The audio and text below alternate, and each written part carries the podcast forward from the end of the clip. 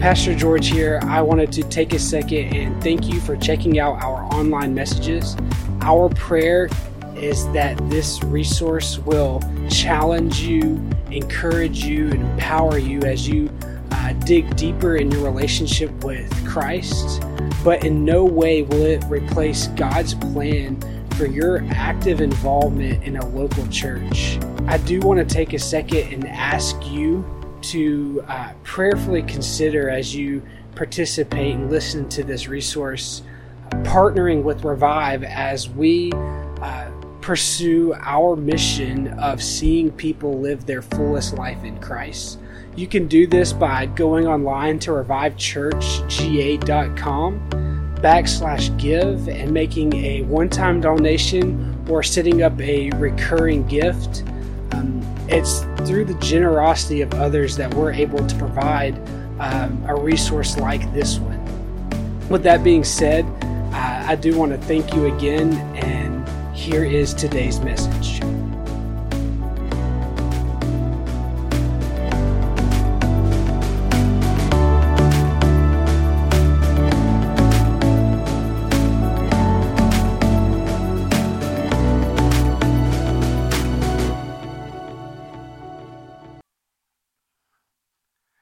Right. So if you uh, haven't been here, we started a new series last week on prayer.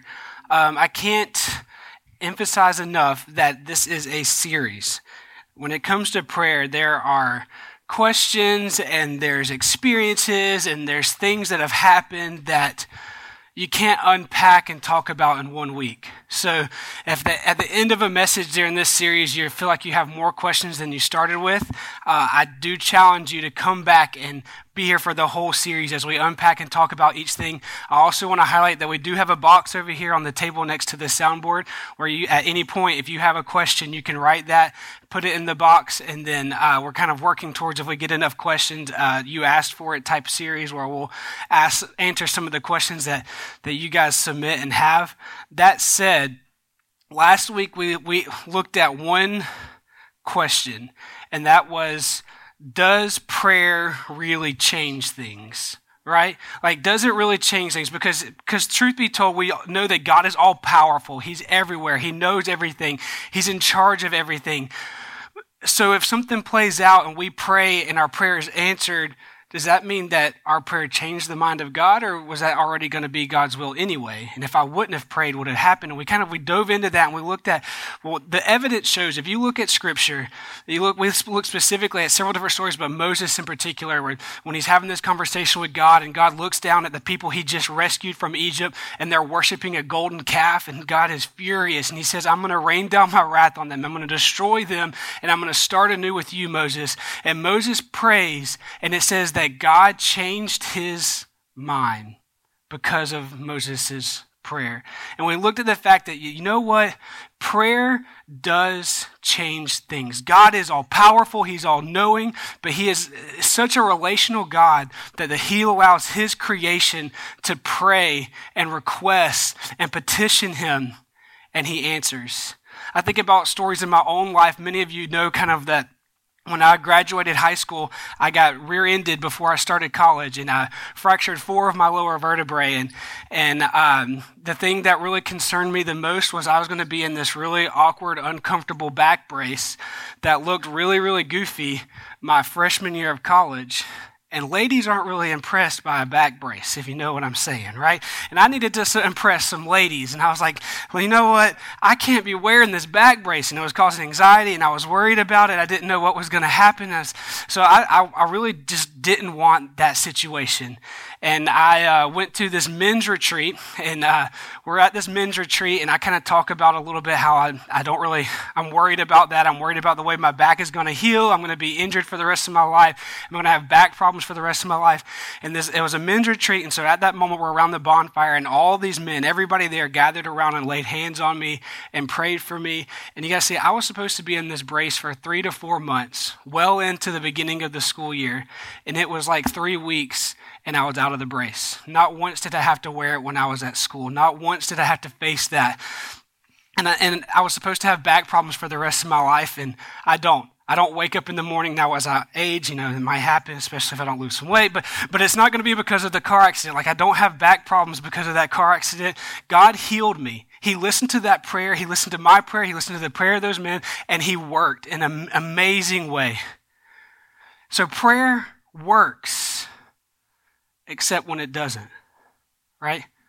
because I, talked about it a little bit last week, but I, I talked about how my uh, grandfather was diagnosed with Alzheimer's. I didn't know grandma was going to be here today, but it makes it a little more emotional for me. But I, I prayed and I prayed and I prayed that grandpa would be healed, and he wasn't. And it, the disease got worse and worse, and, and I'm praying, and prayer's not working. And it got to a place where I realized that, that he was honestly a burden, and I was just praying that the Lord would just take him. And he didn't. It seemed like he just kept living on forever and ever, and I struggled. I was like, God, why aren't you listening to my prayer? Why is prayer not working? I think about my mother in law. I didn't know I was going to be emotional. Battle with cancer. And we pray and we pray and we pray. Things are looking up. It seems like things are going well. Then we get more bad news. And it's like, it's not getting better, it's getting worse. Over two years, she's been battling, still facing it. And prayer works, except when it doesn't. And so it drives me into the into scripture and it drives me to ask, you know, is there an effective way to pray? If I use different words, if I said different things, if I was on my knees or laying on the ground or if I'm at the altar, if I pray out loud, is there is there an effective way where if I manipulate my words and I say the right thing that God will answer? Because it seems like it seems like there's prayers that work and prayers that don't, right? And so I'm, I'm wrestling with this. I'm saying, okay, so what's the what what's the answer? And and I'm not the only one. And I imagine if you're in here today, you have that same question. And and the cool thing is the disciples had the same question. They're walking and they're living and they're going day to day with Jesus. And they look at Jesus and they're like, Jesus is, he's beyond wise. Like these Pharisees ask him questions and try to trap him, and he's got the perfect answer every time. Jesus prays over something and it multiplies. We see water turned into wine. We see two fish feed thousands of people. And it's like God, as Jesus is walking this earth, he's living this life, he's got this power. There's something about him that God listens to him. He knows what he's doing. And the disciples, they look at Jesus and they don't ask. They don't ask, well, how do I do that miracle? Jesus preaches this, this beautiful message. You can read it in Matthew 5, the Sermon on the Mount. It's this amazing message that's convicting and challenging and encouraging all at the same time. And the disciples don't say, Lord, how do, how do I preach like that? They look at Jesus' life in Luke 11 and they say, Lord, teach us to pray. They realize that the, the secret sauce, Jesus' secret sauce was not his power, but his prayer. His, the way he lived out his life was every day they saw him going away to the secret place, getting up into the mountaintop, separating himself, and praying. And it was through that prayer, his effective prayers, that he had an effective ministry. So they said, Lord, teach us to pray. And as we kind of get into it, our, our passage today is going to be in Matthew 6. And, and it's part of this where, where they, Jesus answers that question. And we're reading the Matthew version instead of the Luke version because it goes into a little bit more detail. But Jesus says, He answers this question. He says, He says this, starting in verse 5. And when you pray, do not be like the hypocrites, for they love to pray standing in the synagogues and on the street corners to be seen by others. Truly, I tell you, they have already received their reward in full. But when you pray, go into your room, close the door, and pray to your Father who is unseen. Then your Father who sees what is done in secret will reward you. And when you pray, do not keep on babbling like the pagans, for they think they will be heard because of their many words. Do not be like them, for your Father knows that what you need before you even ask Him. This then is how you should pray Our Father in heaven, hallowed be your name. Your kingdom come, your will be done on earth as it is in heaven. Give us today our daily bread and forgive us our debts as we forgive as we have forgiven our debtors. And lead us not into temptation, but deliver us from the evil one. For if you forgive other people when they sin against you, your heavenly Father will also forgive you. But if you do not forgive others their sins, your Father will not forgive your sins. So Jesus is saying, hey, there is a good way to pray. There is an effective way to pray. There is a right way to pray, right? There, you see these hypocrites who are praying in the streets out loud and they get their reward. But if you pray in secret and you pray, Our Father who art in heaven, you know, you know the Lord's Prayer. But what's interesting here is there's all throughout Scripture, all throughout the Gospels, you see Jesus praying. There's, you can go and you can look at John 17 and the high priestly prayer. And Jesus has this long dialogue with his heavenly Father where he's praying. And it sounds nothing like the Lord's Prayer. He doesn't use the same words, he doesn't use the same rhythm, he doesn't use the same phrasing. So when we look at this and we say, okay, God, Jesus is teaching us how to pray, He's not giving us a formula. He's not saying you have to say it like this every single time, but He's giving us a framework in how to pray. See, the disciples knew if they knew what Jesus knew, they would pray like Jesus prayed. So they asked Jesus about his secret, how to teach us to pray. And he says, listen, it's not, it's not about saying the right words.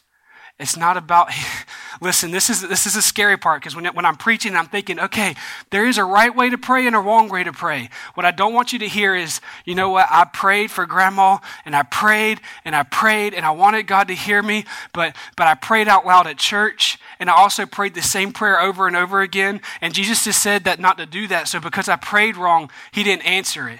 But if I would have prayed right, he would have answered it. And so it's my fault that grandma didn't get better.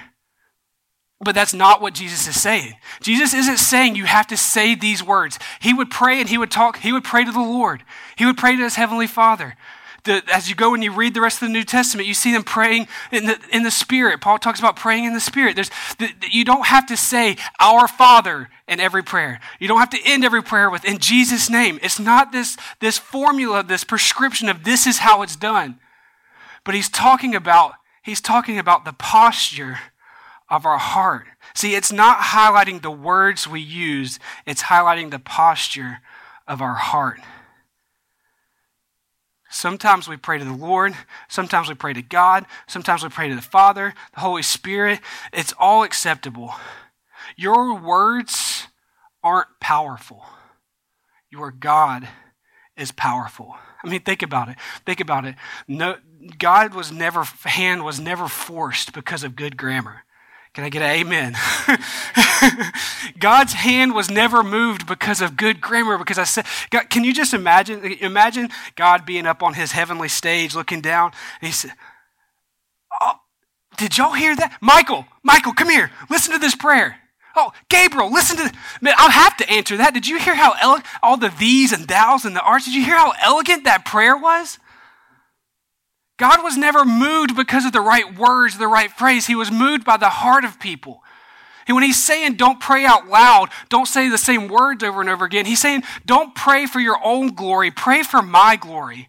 When you go into the secret place, you're, you're connecting with God. You're in a relationship with God. It doesn't, you can pray out loud. There's so much power. If you've ever been in a room where there's a group of people all praying out loud, there's so much power in that. Not because they're praying out loud, but because they're connecting with God on a relational level. It's not about the words you use. It's not about whether you're on your knees or on your face or standing up or sitting down. In fact, it has nothing to do with you at all. It's about connecting with God. It's about the posture of your heart. And the posture of your heart when you look at this prayer is our Father. Let me just highlight the first two words there. Our Father. And we'll dive more into this as, the, as it unfolds, but our Father. He, Jesus could have said Yahweh. He could have said Jehovah. He could have said Elohim. He could have said all these names that God has. There's a, there was a book I saw a while back called The 365 Names of God, right? And it was a different name of God for every day. You would pray a different name of God every day. I heard one pastor one time call God Jehovah Sneaky, right? Because he snuck in and answered a prayer without anybody knowing, right? And so there's all these different names and titles that Jesus could have addressed at the beginning of his prayer. But he didn't address him as, as his title, he addressed him as the relationship our Father. Not Yahweh, but Dad. Uh, this is such a, a, a, beautiful thing, especially now as a parent, especially now as a parent where my daughter's beginning to talk and connecting two and three words together at a time. And, and one of her favorite things to say is, Daddy, Daddy, look. Daddy, look, right? She'll build something with her blocks. Daddy, look. Wanting daddy to come look, right? And, and, and, believe it or not, she can actually say George thanks to Peppa Pig, right? If you've seen Peppa Pig, Pig, her brother's name is George. So she'll say, George, George. But she doesn't refer to me as George. She refers to me as daddy, as the relationship. And Jesus is saying, look, the posture of your heart, the posture that you have when you address God, the posture that you have when you're going to the Father when you're praying is Father. It's Daddy. The, the, they actually use the Hebrew, even though this is, if you go to the original text of the New Testament, it's written in Greek, right? But there's not a Greek word, so they have to just carry the Hebrew over, and it's called Abba, right? You might have heard that, Abba, Father. It's like Papa, Dada. That is this basic level of a relationship with God. Our prayer is not about, eh, listen to me, it is about taking our request to God. It, he asked, he, he asked for us to petition to his name. You, you don't have because you don't ask, right? There's all kinds of Psalms where he petitions people to come to him with their request, to cry out to him. But prayer is so much more than bringing our requests to God. It's about being in communion and relationship with Him. It's intimate. The, the story of Elijah when he's, he's running for his life, he's full of anxiety, he's scared, he's hiding in a cave and there's an earthquake. And God's not in the earthquake. He's hiding in the cave and there's a fire. God's not in the fire. He's hiding in the cave and there's a tornado, there's a strong wind, and God's not in the wind. God's not in the earth, wind, and fire. You get, you get it? You get, God's not in the big things. But then it says there's a still, soft whisper. I was in my, my own devotional time listening to a, a message uh, for me, not for you guys, but this illustration just kind of popped into my head, so I'm going to use it. Uh, Lauren, I need you to come up here for a second.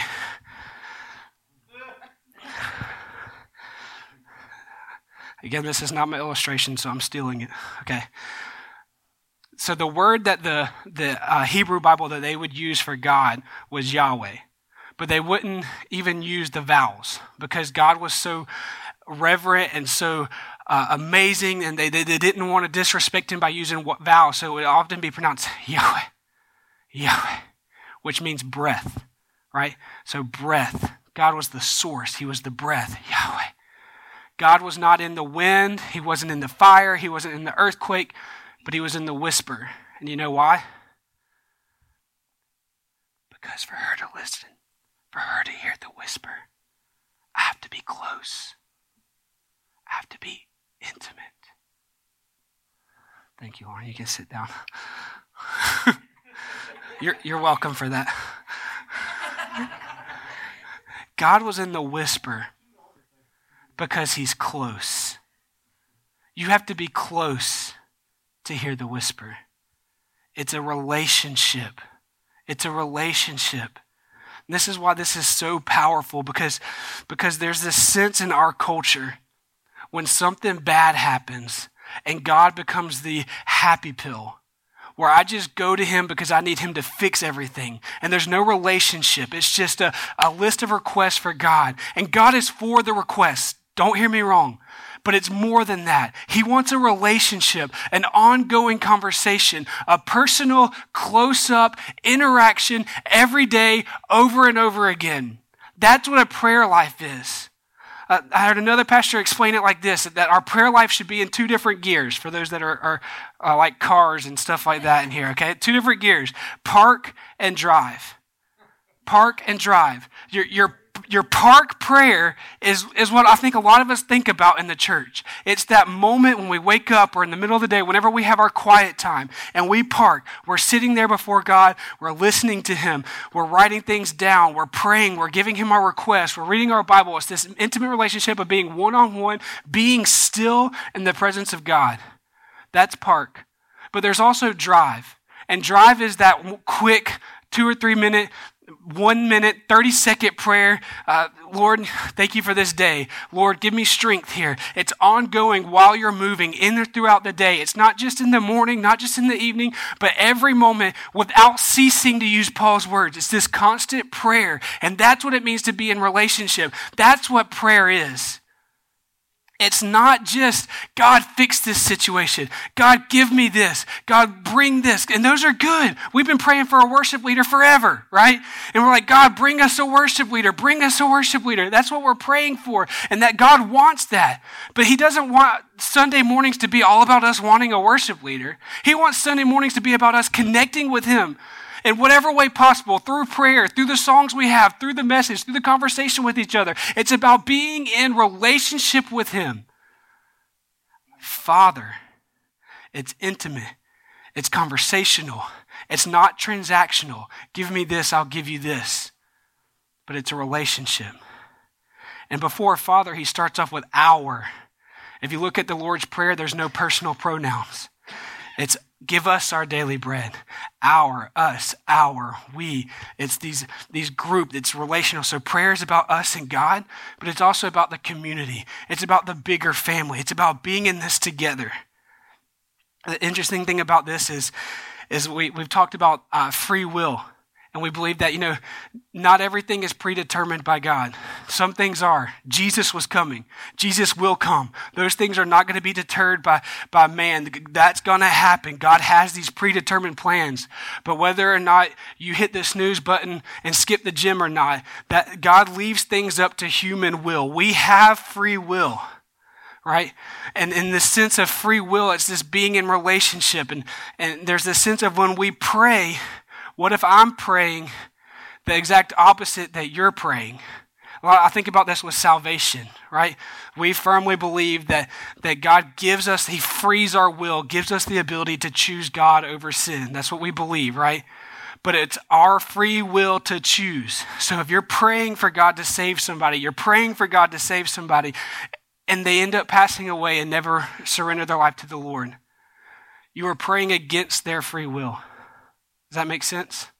So there's times when God doesn't answer prayer because it's, it's going against somebody's free will. Praying that so and so would love me. Right? And here's the deal with this. Here's the deal with this. We pray this every single day over Addie Lee that God would draw her that the Holy Spirit would pull her into a relationship. Because God can, man, He can come down with a heavy draw. He can come in and say, pull and pull and pull, like Paul on the on the horse and being blinded by the light, where there was no other way but God for Paul to surrender and follow Jesus. Right? There's this. We believe that God draws people in, and that's what we pray.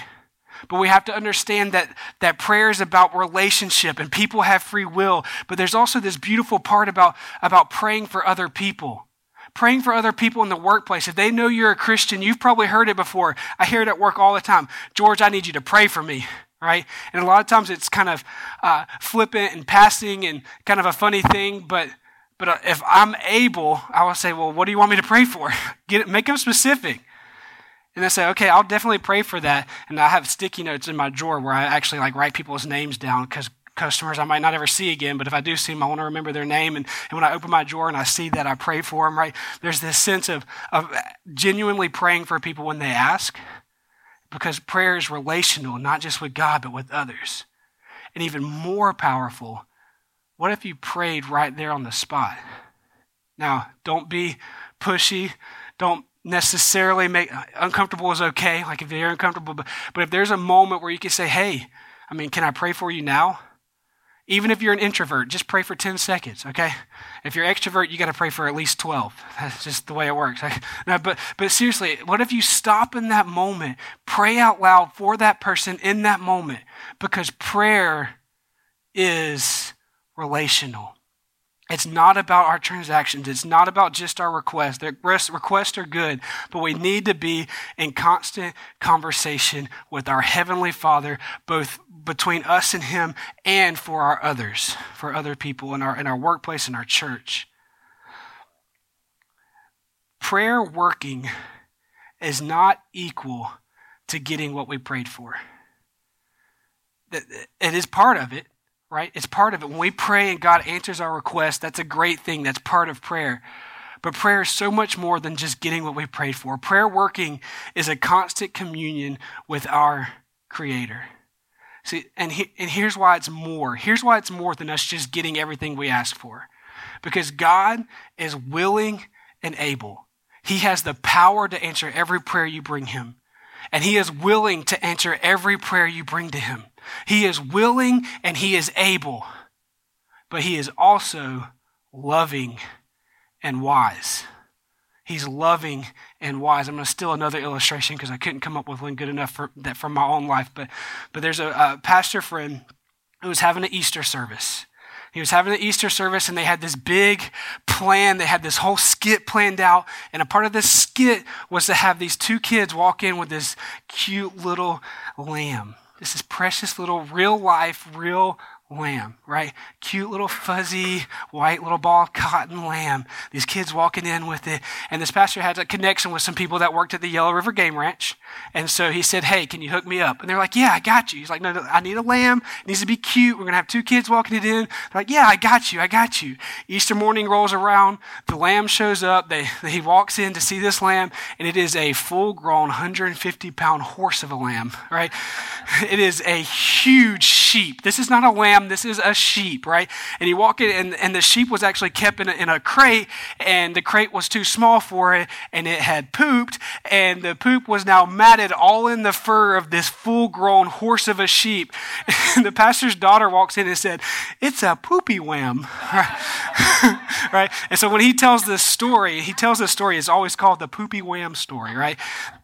And, and, so there's this, they're, panicking. They're like, what do we do? What do we do? He said, I don't know what we do. The service has actually already started. And so they, they try to wash the lamb. They try to clean the lamb. It stunk so bad. And so when they start spraying it, it released all of those fumes, right? It made it three times worse. So they're in a small space, a little bit bigger than this, but they have a lot more people. And it's packed and it's hot and it's close quarters. And that sheep of a, of a, a horse of a sheep comes walking out and it smells terrible. People are gagging. People are walking up and walking out of the back, throwing up in their own mouths. Like it is an absolute disaster. See, the pastor had connections that were willing and able, but they were not wise and loving. Because had they been wise and loving, they would have known this is a bad idea and they would have not provided the sheep. You see what I'm getting at? Sometimes prayers go unanswered because we have a heavenly Father who is more loving and wise than we could ever think or imagine. And He knows our need before we even ask it. He knows what we need more than we could even imagine what we need. And sometimes he doesn't grant our request because he's loving and wise and he knows how much it would tear us apart. I talked about it last week. If God would have answered my prayers early on, my wife's name would not be Lauren. It would probably be Courtney because I dated two of them, right? There's this sense of God knows our, he knows the desires of our heart before we even do. And he knows us so intimately and he loves us so dearly and he's so wise. Sometimes he says no. Sometimes he says, wait a minute. He says, it's going to happen, but I need to transform you. I need to turn you a little bit. We have prayers in our life that we plead to God and we pray over and over again. And God says, keep doing that. He talks about the persistent widow going to the judge. Be persistent. Keep praying. Keep going. Your prayers have power. Your prayers change things. But understand that your God, He wants more than your request. He wants your heart. He wants you to see Him as Father. He wants you to be in communion with Him. It's about being in a relationship. Today, we're going to close the message with communion. And communion is this powerful aspect that's, that's for believers because it's a chance of, of not just remembering what Jesus did on the cross, but it's a chance in participating in grace. It's a chance in participating in the presence of the Holy Spirit of Jesus Christ in communion. It's this idea of, of, of Jesus' body being broken on our behalf, his blood being shed for us. It's this idea of him making the way for relationship. So you gotta, there's this awesome story, and I've told it here before, so I'll be brief with it this time. But, but there's this, in the Old Testament, God's presence was in one room in the temple. One room separated by this giant curtain, inches thick. And only one person got to go in there, and that was the priest. And if he went in there and he hadn't done all the perfect sacrifices and he wasn't wearing perfectly clean clothes, he would fall over dead because you couldn't have any, any bit of sin and enter the presence of God because God is so holy, so perfect and just, he cannot be in the presence of sin. And when Jesus is on the cross, his body broken, his blood shed, it says that that curtain ripped from top to bottom. In that moment, God is no longer contained inside this little room. God's presence on earth isn't just for this special place in a temple. God's presence on earth is in a special place in your heart. Because of Jesus dying, because of Jesus dying on the cross, because of the gospel, because of that good news, we can have that communion. We can have that relationship with God. That's the beautiful part of communion. And listen, what I want for today, I want this to be a moment between you and God in communion. Sometimes, you know, the pastor will get up and he'll direct you. Now we're going to eat the bread. Now we're going to drink the juice. I, uh, the directions for today, I'm going to walk over and start a song. And when the song starts, as, as you feel free, as you feel led, walk over, grab your bread, your cracker, grab your juice. And I want you in that moment to have a moment between you and God. And when you're connected, when you're in communion, when you've repented of your sins, when you've gotten everything out of the way and it's just you and your Heavenly Father, I want you to take communion by yourself in that moment. And you can take as long as you need. If the song ends, I'll start a new one. All right? I want this to be an intimate moment. And like I said, getting into this community is for believers. So if you're in here today and you've never surrendered your life to Christ, one of the greatest opportunities you could have would be right now to say, you know what? Jesus, I give you my heart.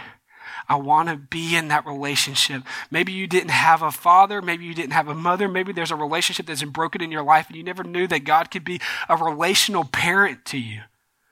And in this moment, I challenge you, I encourage you, listen to the Holy Spirit, surrender your life to Him, and let your first act as a Christian be communion. How powerful is that? So I'm going to pray for us. I'm going to start this song, and I just want you to realize that prayer is not transactional, but it works, and God is willing, able, loving, and wise and He wants to be in constant conversation, communion, relationship with you. Prayer is relational. Heavenly Father, we do ask today that you would just meet with us. Holy Spirit, that your presence would fill this room, removing any distractions, that we would feel the freedom to just connect. And that, that as we leave this place today, that we would connect with you and that we would leave here in constant communion with you, both in park and in drive, giving you our requests, but also stopping and listening to your heart. In Jesus' name we pray.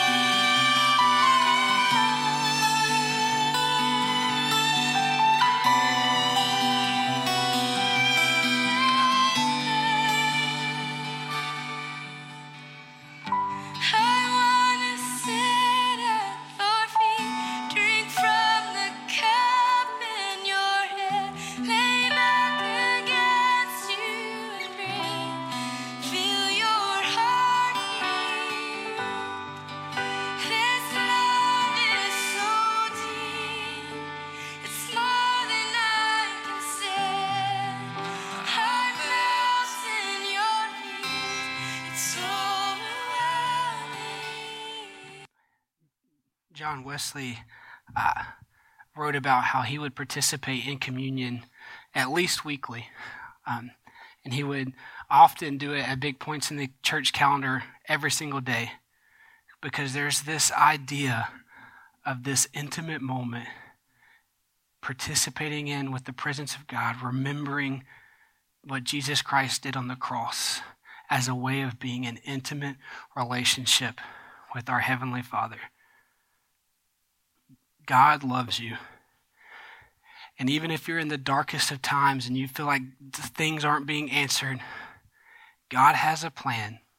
He is hearing your prayers. Let's be in relationship with Him. Heavenly Father, thank you for today. Thank you for communion. Thank you for your presence. Thank you for relationship. In Jesus' name we pray. Amen.